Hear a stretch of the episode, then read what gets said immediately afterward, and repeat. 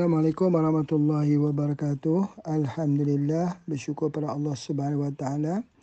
Kita sambung lagi uh, kuliah kita hari ini dengan satu herba yang kita sebut dia mengkudu.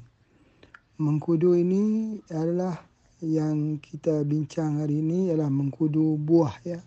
Buah. Secara makroskopik pandangan luar kalau kita tengok buah mengkudu itu dia sama seperti otak manusia. Ya, kita tengok buah itu, kita tengok uh, buah nampak gambaran dia seperti otak.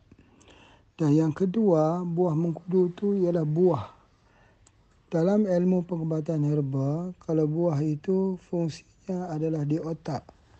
Fungsinya adalah untuk bahagian kepala. Jadi oleh sebab itu daripada pandangan luar saja sudah memberitahu tentang beberapa fungsi daripada mengkudu tersebut insya-Allah. Jika seseorang itu mengambil mengkudu ya mengambil mengkudu dia akan mengurangi uban di kepala. Malah kalau melaziminya ambil selama empat bulan boleh menyebabkan uban itu tinggal kosong. Ya, jadi itu adalah bagus sekali menunjukkan bahawa pengambilan mengkudu itu memperbaiki di bahagian kepala. Begitu juga mengkudu ini untuk vision, untuk mata kita melihat. Ya. Jadi selalunya dikaitkan mengkudu ini dengan apa? Ya, Pak Ji nak cerita ada satu pengalaman dahulu bertemu dengan satu orang yang uh, kena penyakit kencing manis yang teruk dia hanya buat jus buah mengkudu saja diminum selalu sampai normal back to normal. Dan rambutnya pada ketika itu sudah putih-putih bertukar jadi hitam. Jadi alhamdulillah ya. Jadi mengkudu itu betul-betul satu penawar pada pesakit penyakit kencing manis. Sebab apa? Yang Pak Ji nak sebutkan begitu kerana yang pertama ada dua faktor Pesakit manis ini dia terdiri daripada orang yang ada stres. Stres yang tinggi, ketegangan yang tinggi. Namun kerana mungkin dia masih muda ataupun dia masih boleh kontrol uh, fiziknya itu, maka tak nampak dia punya stres tersebut. Tetapi kalau kita sebutkan tentang penyakit-penyakit yang tinggi stresnya itu ialah penyakit kencing manis. Jadi buah mengkudu ini dia memang menghilangkan stres. Dia menghilangkan stres itu mungkin ada di situ estasi. Estasi itu ialah vitamin C, ya vitamin C. Jadi apabila kita ambil itu, dia akan membuat tubuh badan kita itu yang mempunyai ke tegang ya, tegang. Otot-ototnya tegang, saraf-sarafnya juga tegang. Kalau kita jumpa dengan spesialis, dengan doktor, doktor pun sendiri tidak tahu kenapa otot otot kita itu menegang. Sebab apa ya? Saraf-saraf kita itu menegang. Tetapi inilah yang yang berlaku. Kerana dia adalah faktor sumbangan daripada fikiran, alam fikir. Jadi orang-orang yang ada kencing manis ni mereka tak dapat tidur pada waktu malam sebab tekanan itu yang sangat tinggi. Dia tidak juga memikirkan perkara yang aneh-aneh tidak, tetapi ketegangan itu berlaku. Macam mana cara nak menghentikan ketegangan tersebut? Maka itulah dia mengkudu. Tetapi pengambilan mengkudu ini sama juga seperti pengambilan vitamin C yang lain. Kerana seseorang itu berbeza. Ada orang yang mengambil tiga pagi, tiga petang, tiga malam. Tidak menunjukkan kesan harus dinaikkan lima, lima, lima. Kalau lima, lima, lima itu tak menunjukkan kesan harus dinaikkan tujuh, tujuh, tujuh. Begitulah sampai dia mempunyai respon pada tubuh badan seseorang itu. Responnya apa? Iaitu dia mudah tidur pada awal malam dan dia bangun dalam keadaan fikirannya itu tidak sesak fikirannya itu ringan dan fikirannya itu orang kata tidak ada beban, tidak ada beban. Jadi dia bangun itu tidak dalam keadaan marah, dalam keadaan tidak gembira dan dalam, dalam keadaan tidak ada warna-warni dalam hidup. Jadi mengkudu. Mengkudu ni Allah ciptakan memang baik sekali untuk otak. Kerana dia bukan hanya saja, yang bukan hanya saja untuk penyakit kencing manis, tetapi dia juga adalah seperti mana Pak Ji kata buah ya, buah itu iaitu di bahagian kepala. Jadi bila kita ambil dia, dia baik untuk orang yang ada darah tinggi. Dan kita kena tahu bahawa di otak kita ini, dia selalu berlaku pecah pembuluh darah yang kecil-kecil itu. Maka bagaimana cara untuk mengelakkan berlakunya pecah pembuluh darah yang kecil itu, itulah mengkudu. Dan mengkudu diberikan kepada orang yang ada stroke. Stroke itu asalnya di kepala. Ada darah beku di kepala. Jadi sebab itu mengkudu ni salah satunya ialah kelebihan untuk mempercepatkan sembuh luka. Luka yang boleh disembuhkan dengan mengkudu. Kalau luka di tempat lain mudah, tapi kalau luka di dalam otak itu menyebabkan stroke atau boleh menyebabkan seorang itu koma. Jadi pengambilan mengkudu ini harus jadi salah satu daripada wajib. Dan semalam Pak Ji dah sebutkan orang-orang di barat itu ketika umur 40 tahun mereka sibuk mencari ubat pencahaya darah. Sebab apa mereka takut serangan jantung. Dan mereka takut serangan stroke. Tetapi ubat pencahaya darah alami iaitu mengkudu. Itu tersangat baik insya-Allah. Hari ini berbagai-bagai jenis ubat pencahaya darah yang digunakan. Apabila seorang itu ada masalah jantung, ya, maka berbagai jenis ubat pencahaya darah diberikan kepada seseorang supaya jangan sampai jantung itu membeku darahnya yang boleh menyebabkan berlakunya serangan jantung. Jadi kebanyakannya itu bukan bersifat alami. Yang bersifat alami adalah mengkudu. Mengkudu itu dia mempunyai keupayaan untuk menurunkan lipid ataupun kita panggil low density lipoprotein dan meningkatkan HDL high density lipoprotein.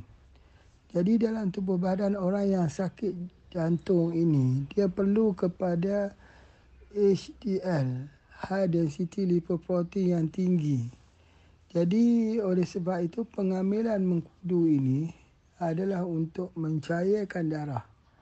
Jadi mengkudu ni tak boleh ambil dengan ubat pencair darah yang lain. Misalnya kalau seorang itu dia sudah mengamalkan ubat pencair darah. Boleh tak dia mengambil mengkudu? Dia tak boleh ambil. Dia mesti sama ada mengambil ubat daripada yang bersifat alami ataupun bersifat kimia. Ada beberapa tumbuh-tumbuhan yang tak boleh diberikan kepada pesakit-pesakit yang telah mengamalkan ubat-ubat pencair darah. Antaranya ialah lenzi ataupun cendawan jamur. Yang kedua ialah galis, minyak daripada bawang putih. Dan yang ketiga ialah mengkudu, daripada buah mengkudu. Dan yang keempat ialah HGH, Human Growth Hormone. Kerana keempat-empat tadi adalah herba yang bersifat sama iaitu mengencerkan darah. Jadi kita tak boleh guna encer darah nanti jadi uh, kontradik kontradik di antara herba dan juga kimia. Jadi oleh sebab itu kalau kita nak amal juga kita nak amalkan juga supaya perlahan boleh meninggalkan kimia boleh ambil tapi jarakkan pengambilannya 4 jam. 4 jam daripada waktu pengambilan daripada ubat pencair kimia. Ya, jadi itu adalah sangat-sangat penting. Apatah lagi kalau kalau jamur, kalau jamur ataupun cendawan ya. Kalau kapsul cendawan itu juga tak boleh ambil bersama dengan dengan ubat pencahaya darah. Tak boleh ya. Itu di antaranya. Begitu juga herba galik. Kalau ambil itu apa kesannya? Kesannya juga boleh terlalu terlalu cair dan boleh menyebabkan stroke juga.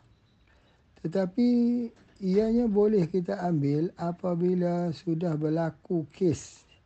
Misalnya sudah berlaku blok misalnya. Ataupun sudah koma ya aa, kalau sudah koma begitu bolehlah diambil herba berselang-seli dengan kimia. Tapi apabila sudah mula nampak perubahan tinggalkanlah kimia itu amalkanlah herba. Ya. Jadi oleh sebab itu maka perlu ambil mengkudu ini daripada sekarang. Kemudian seterusnya mengkudu ini juga sangat baik khususnya untuk artritis orang sakit sendi. Orang yang sakit sendi kerana asid, ya asid urit, kadang-kadang asam urat ataupun gout, ha, itu kita ambil. Ambil supaya dapat mengurangkan uh, asid urit. Sejauh mana dia berkesan? Ya, dia berkesan sejauh mana dosis yang betul. Tapi kebanyakannya orang itu dia ambil dosis biasa. Kadang-kadang ambil dua pagi, dua petang, dua malam. Sedangkan asid dalam tubuh badannya itu terlalu tinggi. Tidak ada yang menampakkan kesan. Jadi kitalah yang mengukur keperluan mengkudu di dalam tubuh badan kita itu sendiri. Insya Allah. Jika kita bertemu dengan kes orang kurus, anak-anak kurus, Orang-orang jadi tak bertaga ya kurus. Dan inilah juga salah satunya obat untuk orang yang ada masalah usus. Kerana yang kurus itu ialah kerana kematian good bacteria setelah banyak mengambil antibiotik. Jadi apabila kita nak menghidupkan balik good bacteria, yang berperanan untuk pencernaan dalam tubuh badan kita, untuk penyerapan, maka kita perlu mengambil kapsul mengkudu. Kapsul mengkudu itu adalah dia panggil probiotik yang sangat baik. Probiotik bukan antibiotik. Kalau antibiotik itu dia membunuh semua bakteria. Good bakteria ke bakteria yang buruk dia bunuh semua. Tapi kalau kita menggunakan probiotik ini dia membuat media. Dia membuat media supaya bakteria, good bakteria itu banyak di dalam usus kita. Yang menyebabkan bakteria ini bertindak untuk kesihatan tubuh badan manusia. Ini sangat penting. Orang yang ada sembelih itu juga bagus kalau kita ambil mengkudu. Dan Mengkudu ini dia kalau kita tengok dia terjatuh ya di atas di atas tanah baunya ada bau. Bau itu dia panggil keton. Keton itu adalah hasil tindakan bakteria. Bakteria. Kita kena ingat bahawa bakteria ini ada banyak jenis dan tubuh badan manusia. Ya. Tapi hanya satu persen saja bakteria buruk. Yang lain 99% itu semua adalah good bacteria. Jadi oleh sebab itu, maka Pak tengok bagi anak-anak yang kurus dan sebagainya itu, maka kalau kita berikan dengan mengkudu salah satu daripada perawatan yang sangat baik. Mengkudu ini juga selain daripada dia untuk usus, untuk hidupkan bakteria, kita kena tahu di dalam tubuh badan kita ni ada bakteria. Satu lagi namanya yeast. Yeast ya. Yeast itu sama seperti orang buat tempe. Membuat membuat ragi ada yeast. Yeast itulah yang nak menghidupkan tubuh badan kita. Ada banyak yeast dalam tubuh badan kita ini. Jadi apabila yeast itu kematian, maka kita perlu kepada pro yeast pro yeast itu makanan-makanan yang menghidupkan yeast. Jadi oleh sebab itu salah satunya makanannya ialah orang ambil tempe misalnya. Itu menghidupkan yeast dan salah satunya ialah mengkudu. Mengkudu juga menghidupkan yeast. Jadi bakteria, good bakteria, yeast, kesemuanya itu menjaga daripada kestabilan tubuh badan kita. Kalau yeast itu dia terlibat di dalam banyaknya di dalam pernafasan. Jadi oleh sebab itu maka pengambilan daripada mengkudu itu menghidupkan good bakteria dan juga untuk mendapatkan yeast yang baik. Kita kena ingat bahawa selalunya orang tak uh, ambil perhatian. Gigi kita ini kalau rosak, kemungkinan ada bakteria-bakteria yang bahaya kepada jantung. Jadi oleh sebab itu, maka kesihatan jantung juga ditentukan oleh kesihatan gigi. Jadi kalau gigi kita itu diserang oleh bakteria, bakteria-bakteria yang menyebabkan dia akan terus ke jantung. Dan bagaimana cara nak membunuh bakteria ini? Itulah dia mengkudu. Mengkudu, ya, kerana mengkudu itu dia menghalangi daripada bakteria-bakteria yang buruk itu berkembang. Ya, alhamdulillah banyak sekali peranan. Dan seterusnya juga dia uh, seperti mana yang Pak Ji sebutkan untuk darah tinggi. Macam mana kalau orang itu ada darah rendah? Dia nak ambil mengkudu juga tapi dia ada darah rendah. Apa yang harus dilakukan? Maka boleh ambil, apa pun boleh ambil. Tapi kalau kita ambil terus, dia akan jadi pusing sikit. Ambil selepas makan. Langsung selepas makan. Lepas makan saja terus ambil seperti kita ambil seseorang di dalam makanan kita itu. Ha, itu digunakan khusus untuk kalau ada darah rendah kita nak juga hasiat daripada mengkudu tersebut. Jadi kalau kita tengok masalah darah rendah, darah tinggi misalnya itu kita tengok bahawa dia banyak diselesaikan oleh mengkudu. Jadi mengkudu ini salah satu dikategorikan di dalam uh, buah-buahan, buah-buahan ubat-ubatan kelas pertama. Tahap pertama berartinya kita kena tengoklah ketika kita nak merawat seseorang. Apakah mengkudu itu digunakan atau tidak. Sebab kebanyakannya mengkudu ini adalah dia juga mengandungi antioksidan yang kuat.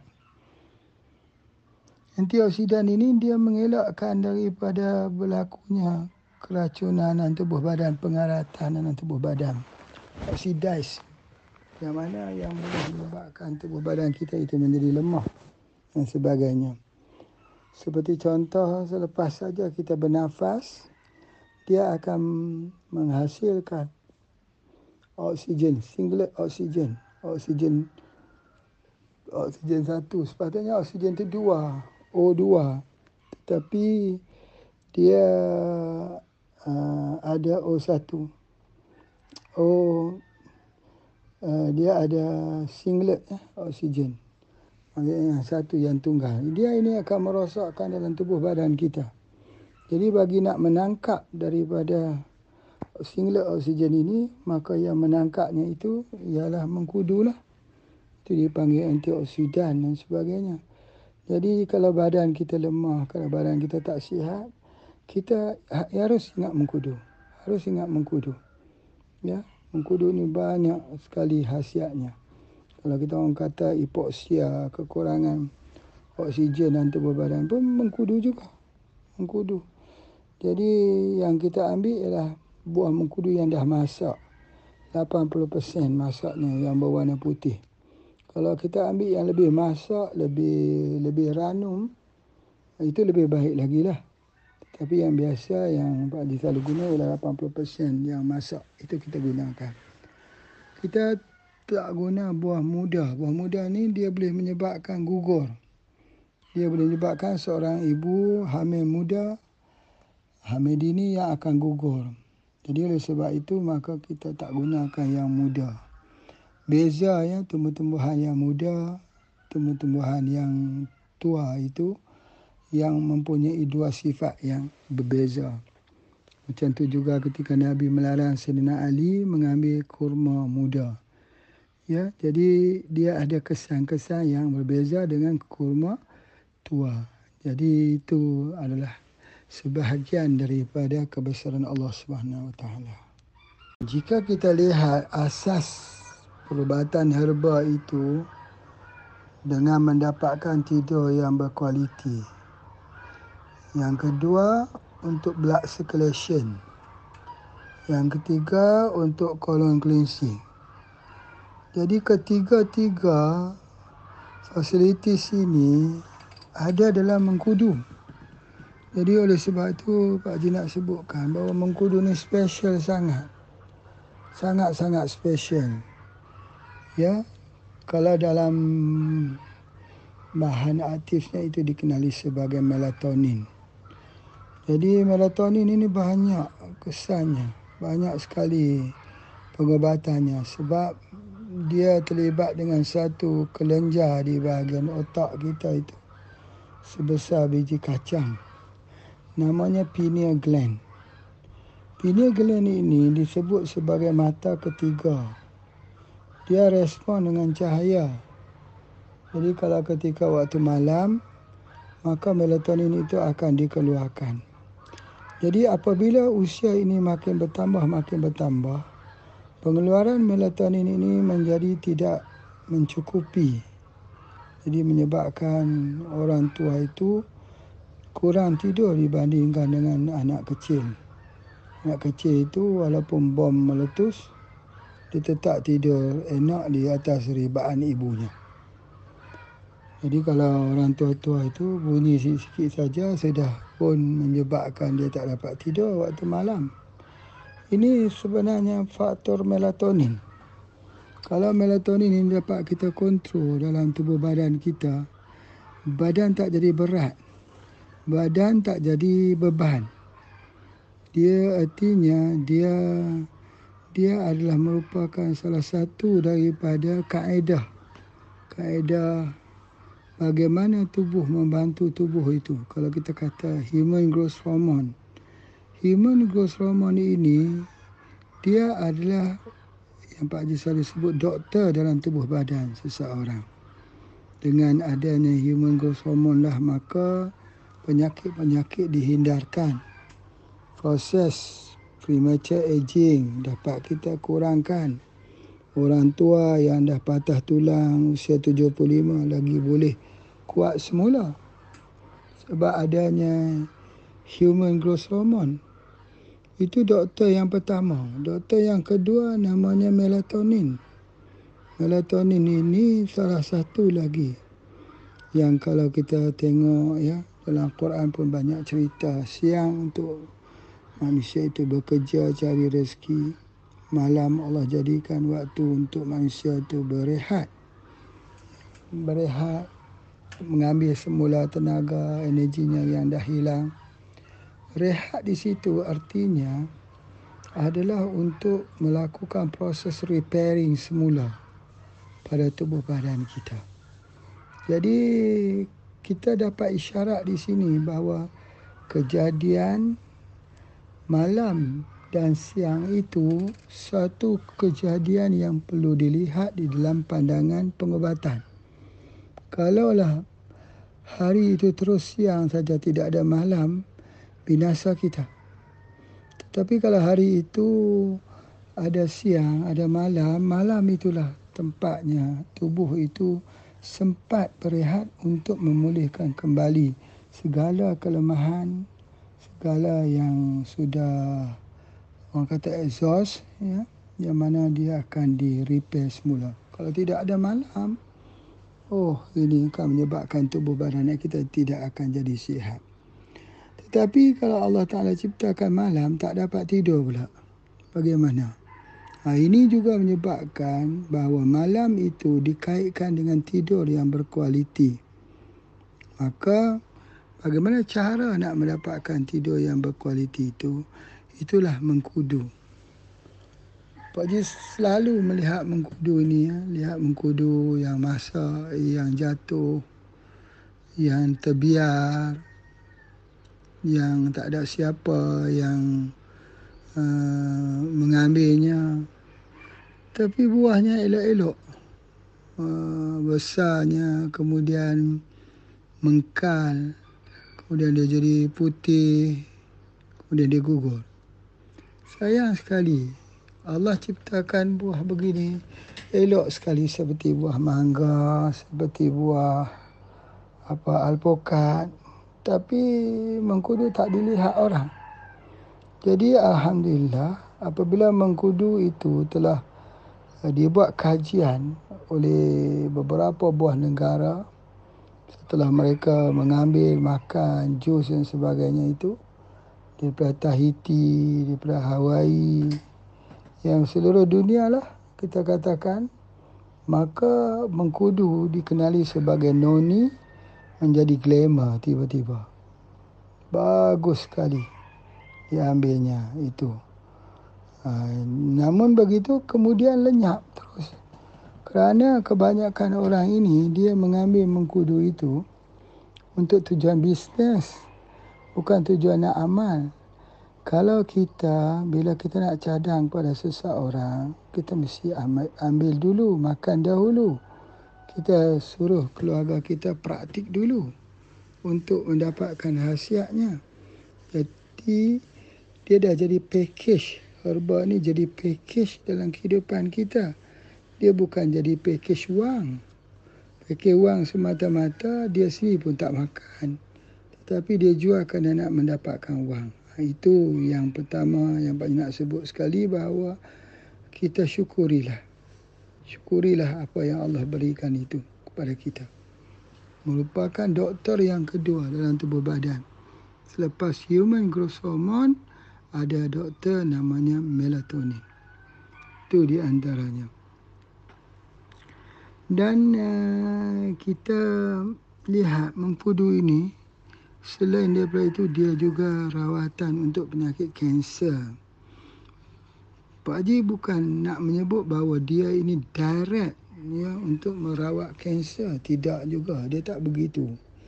Banyak orang bila baca herba ni untuk kanser, herba ni untuk kanser, herba ni untuk kanser, dia bukan bertindak direct sebagai ubat ubat kanser, bukan begitu. Tetapi dia mengubah situasi apa yang disebut sebagai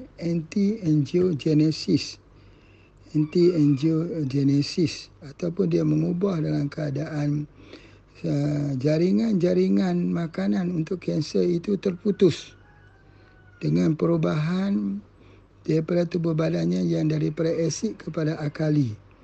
Yang dia buat itu adalah mendasar sekali iaitu daripada akar permasalahan penyakit, punca penyakit bukannya daripada hujungnya.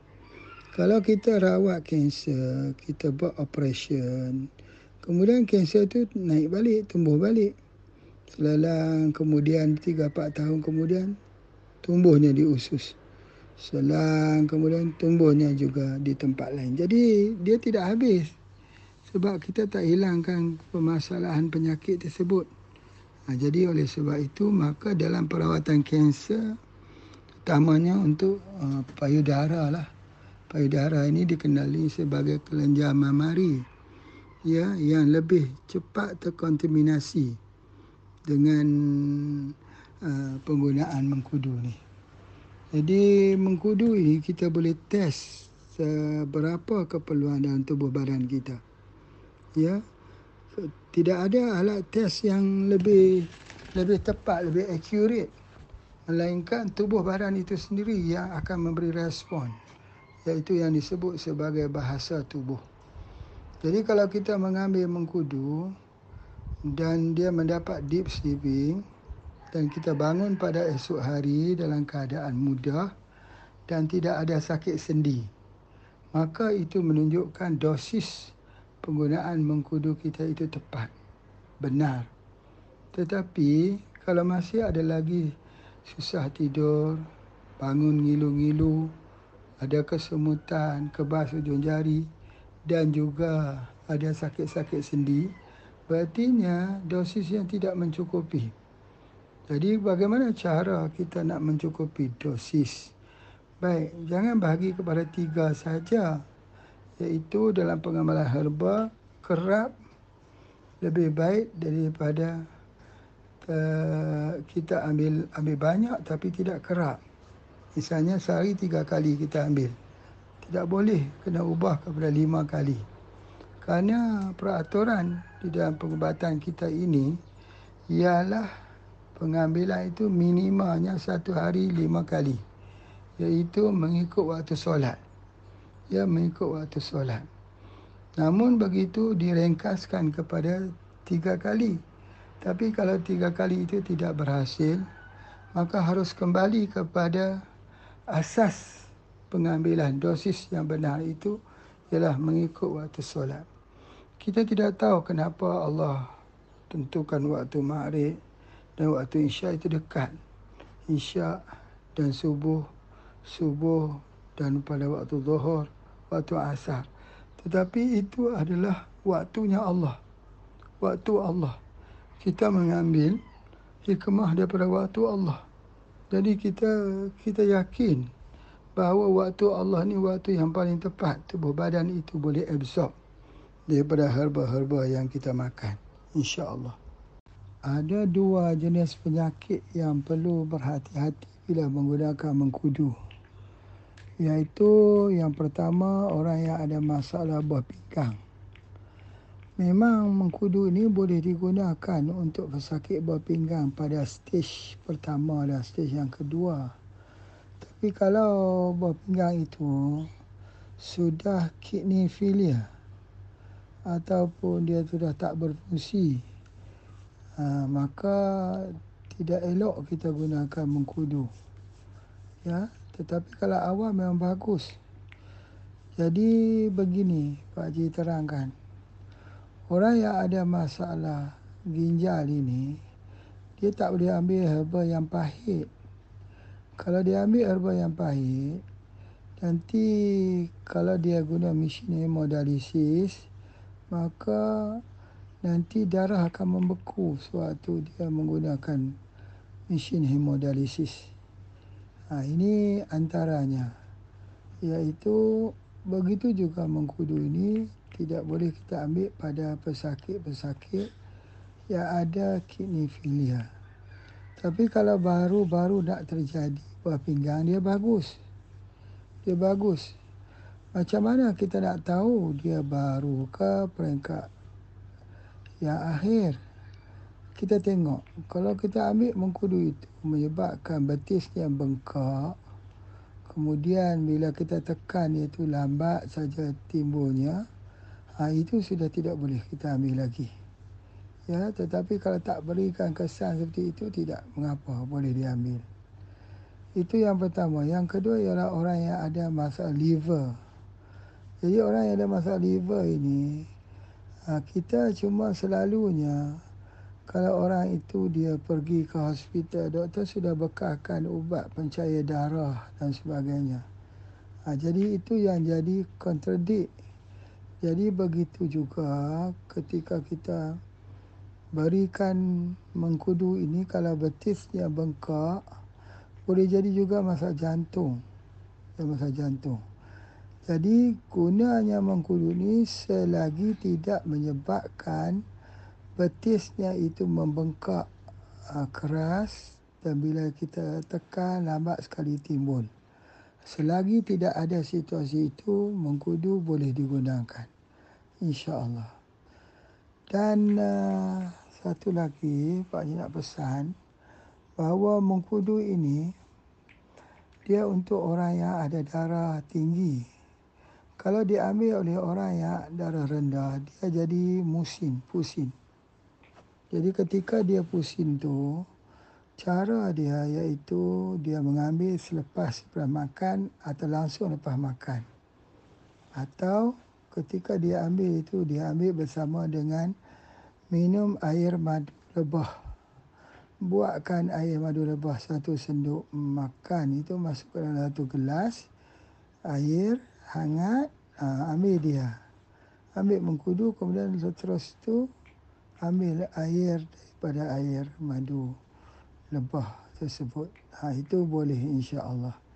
Ataupun kalau tak ada madu lebah, bolehlah kita gunakan halia. Ya, potong halia itu Ha, untuk kemudian masuk ke dalam gelas dan kita minum sebab untuk memanahkan tubuh badan. Baik.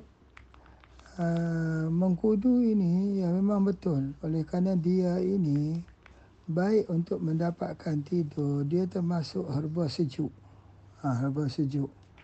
Jadi kalau kita uh, ambil dia tiba-tiba kita rasa ngilu di bahagian kaki kita bahagian kaki itu ngilu kerana sejuk ya. Kerana sejuk. Maka di situ kena ambil madu lebah ataupun halia untuk memanahkan badan. Jadi mengkudu ini kalau kita nak beri pada seseorang, kita pegang dulu dia punya kaki dia. Kalau kaki dia sejuk, maka dia perlu ambil bersama dengan madu atau ambil bersama dengan minyak. Minyak boleh juga VCO boleh ambil ya. Atau minyak zaitun juga boleh ambil. Sebab apa? Sebab tubuh badan yang sejuk kaki itu menandakan bahawa uh, kita punya temperature kita 35 darjah Celsius. Jadi bila 35 darjah Celsius ini temperature dia rendah jadi ambil mengkudu dia akan jadi makin rendah lagi. Jadi dia tak bangkit lah sistem tu. Jadi kena ambil PCO atau minyak zaitun atau madu lebah. Jadi itu cara mensinergikan supaya mengkudu itu berkesan. Ada perbezaan di antara mengkudu yang diambil daripada buah yang diambil daripada akar yang ambil daripada buah ini agak sikit sensitif kalau dibandingkan dengan bahagian akar. Tetapi kalau secara umumnya yang buah itu untuk bahagian kepala, akar itu untuk pinggang ke bawah. Jadi kopi radik itu kita gunakan akar. Sementara kapsul mengkudu itu kita gunakan buah. Namun begitu, kedua-duanya mengandungi melatonin. Ya, melatonin dan morindin. Morindin itu bahan yang digunakan untuk memudahkan buah air besar. Jadi sebagai pelawas. Pak Haji ingat lagi dahulu, ada seorang pelajar Dulu kuliah herba ni dibuat di Universiti Kebangsaan Malaysia. Di situ ada kurang lebih 125 orang pelajar yang terdiri daripada anggota-anggota kita yang mengikutilah di Dewan Puri Pujangga. Jadi di situ Pak nak ceritakan tentang bagaimana mengkudu ni. Ada salah seorang daripada pelajar itu bernama uh, Cik Latifah masa itu dia ingin membuat kajian untuk men- mendapat PhD maka beliau pun membuat kajian tentang akar mengkudu untuk sebagai anti kanser usus jadi alhamdulillah beliau mendapat PhD, dapat doktor Latifah.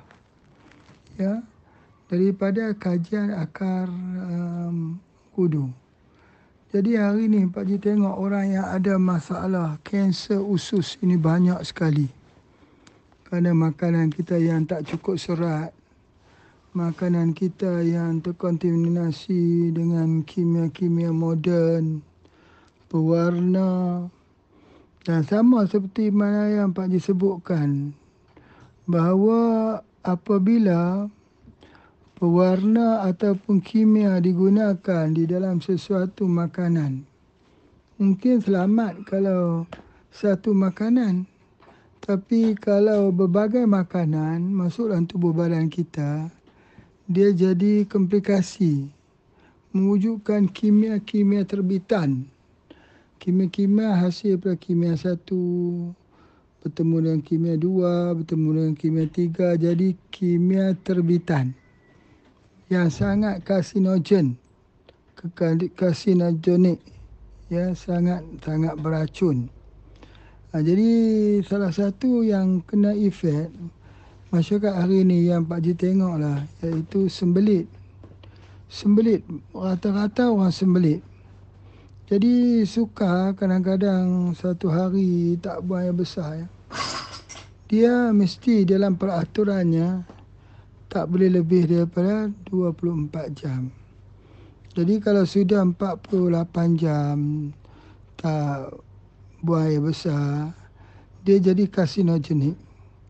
Dia jadi racun pada tubuh badan.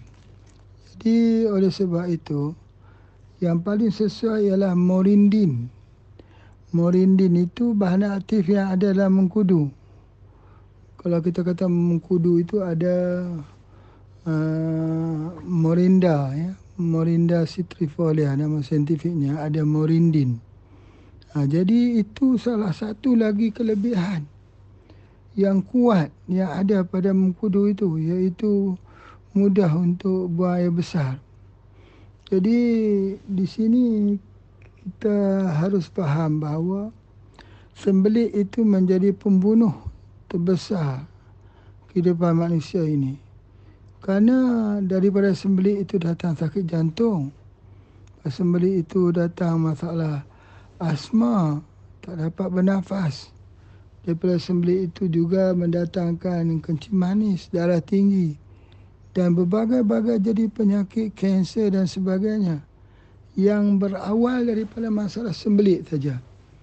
Tetapi oleh kerana sembelit ini tak dijadikan isu uh, pengobatan, dia tak dijadikan isu utama di dalam mana-mana jurnal pengobatan, mana-mana uh, brosur perubatan, mana-mana ceramah di uh, hospital.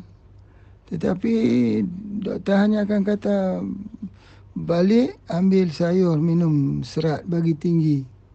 Tetapi sejauh mana? Sejauh mana kita nak minum itu? Jadi tetap juga tak serius. Hal yang tak serius inilah yang akhirnya mencetuskan mencetuskan penyakit yang lebih kronik. Jadi kita selesai dengan morindin daripada mengkudu insya-Allah.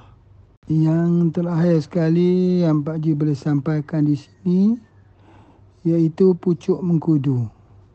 Kita boleh ambil pucuk mengkudu itu dicelur sedikit dalam air uh, dalam air panas ya. Tapi jangan celur lama, sekejap saja.